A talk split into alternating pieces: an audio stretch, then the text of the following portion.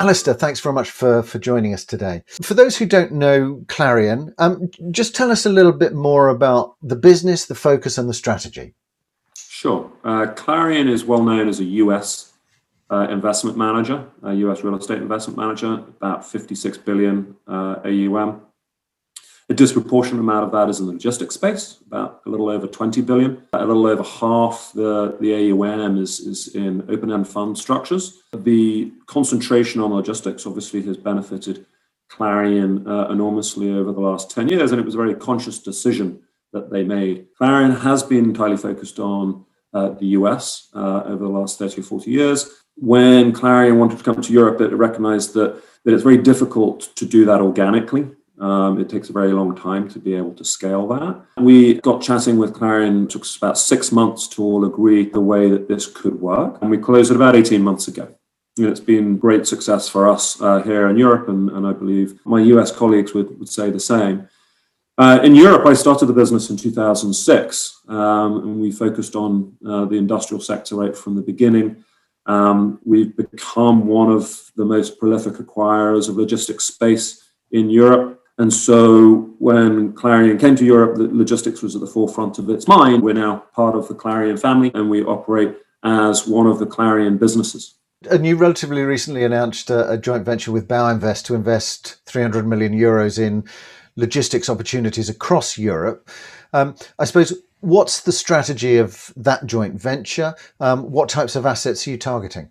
You know, it's very similar to what we've done over the last five or six years. We've been highly focused on modern institutional spec logistics assets in established markets, mostly in Germany, France, Netherlands, Spain to a degree, uh, and to a lesser degree, CEE. That will remain unchanged, but we're going to develop more. We already are developing more. We do that, generally speaking, in joint venture with established uh, both local and pan European logistics developers. Uh, we develop both in terms of on a build to suit basis as well as on a speculative basis.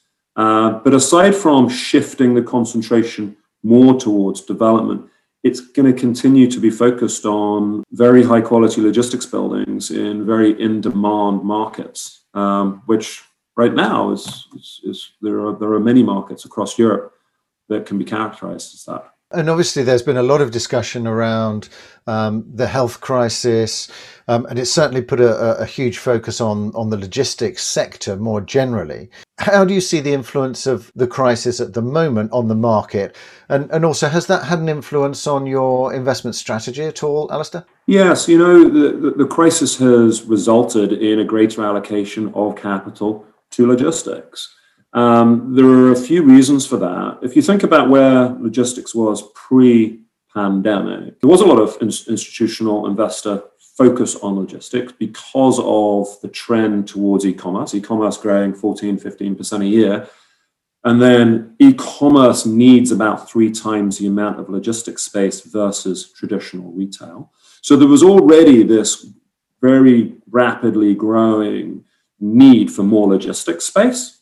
Um, and then you can you can add in with that the increasing complexity of supply chain needing additional space, the reshoring um, that had just started, um, all resulting in a need for more footprint in the logistics space, but all-time low vacancy, and it becoming harder and harder to get permitting in the best markets. And so you ended up having this supply-demand imbalance, which was already becoming incredibly attractive for investors but coronavirus has massively pushed that forwards, right? It's it's massively increased e-commerce adoption by people that weren't using it, but also the people that were using it have done more and more transactions online rather than physical retail. So the coronavirus has, has basically accelerated what was already happening in a very alarming rate. You then look at that as being sort of the biggest driving for the underlying fundamentals, where we've got you know, we, we've we've got a very finite supply of logistics space, but the occupiers needing more than this than exists.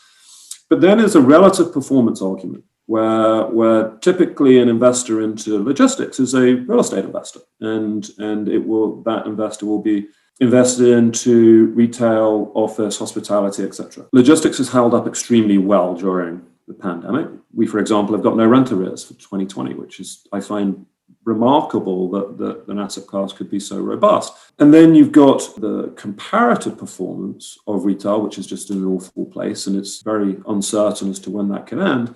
And then we've got uh, office, where there's a lot of risks around long term occupier demands in that sector. So when you weigh the, all this lot up, logistics just has been a, a, winner of an incredibly uh, tragic uh, pandemic. Um, how do you see the argument, Alistair, as well about the likelihood of a significant economic recession globally, but also obviously within in Europe as well? How do you see that as a balancing point against this rise in demand? You know, logistics historically has been affected in a very similar way to other asset classes when uh, in times of recession. And it's clear that we collect rents from corporates that are affected by consumer sentiment and consumer demand.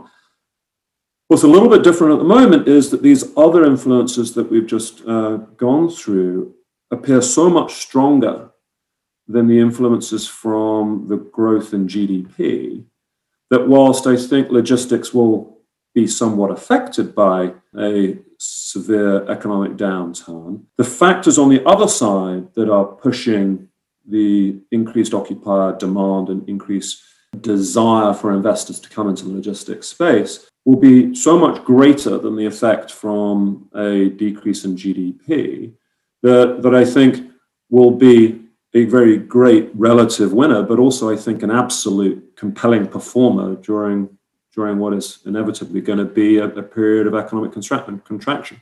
Very interesting to catch up. Um, thanks very much for joining us, Alistair. Thank you. Thanks, Richard.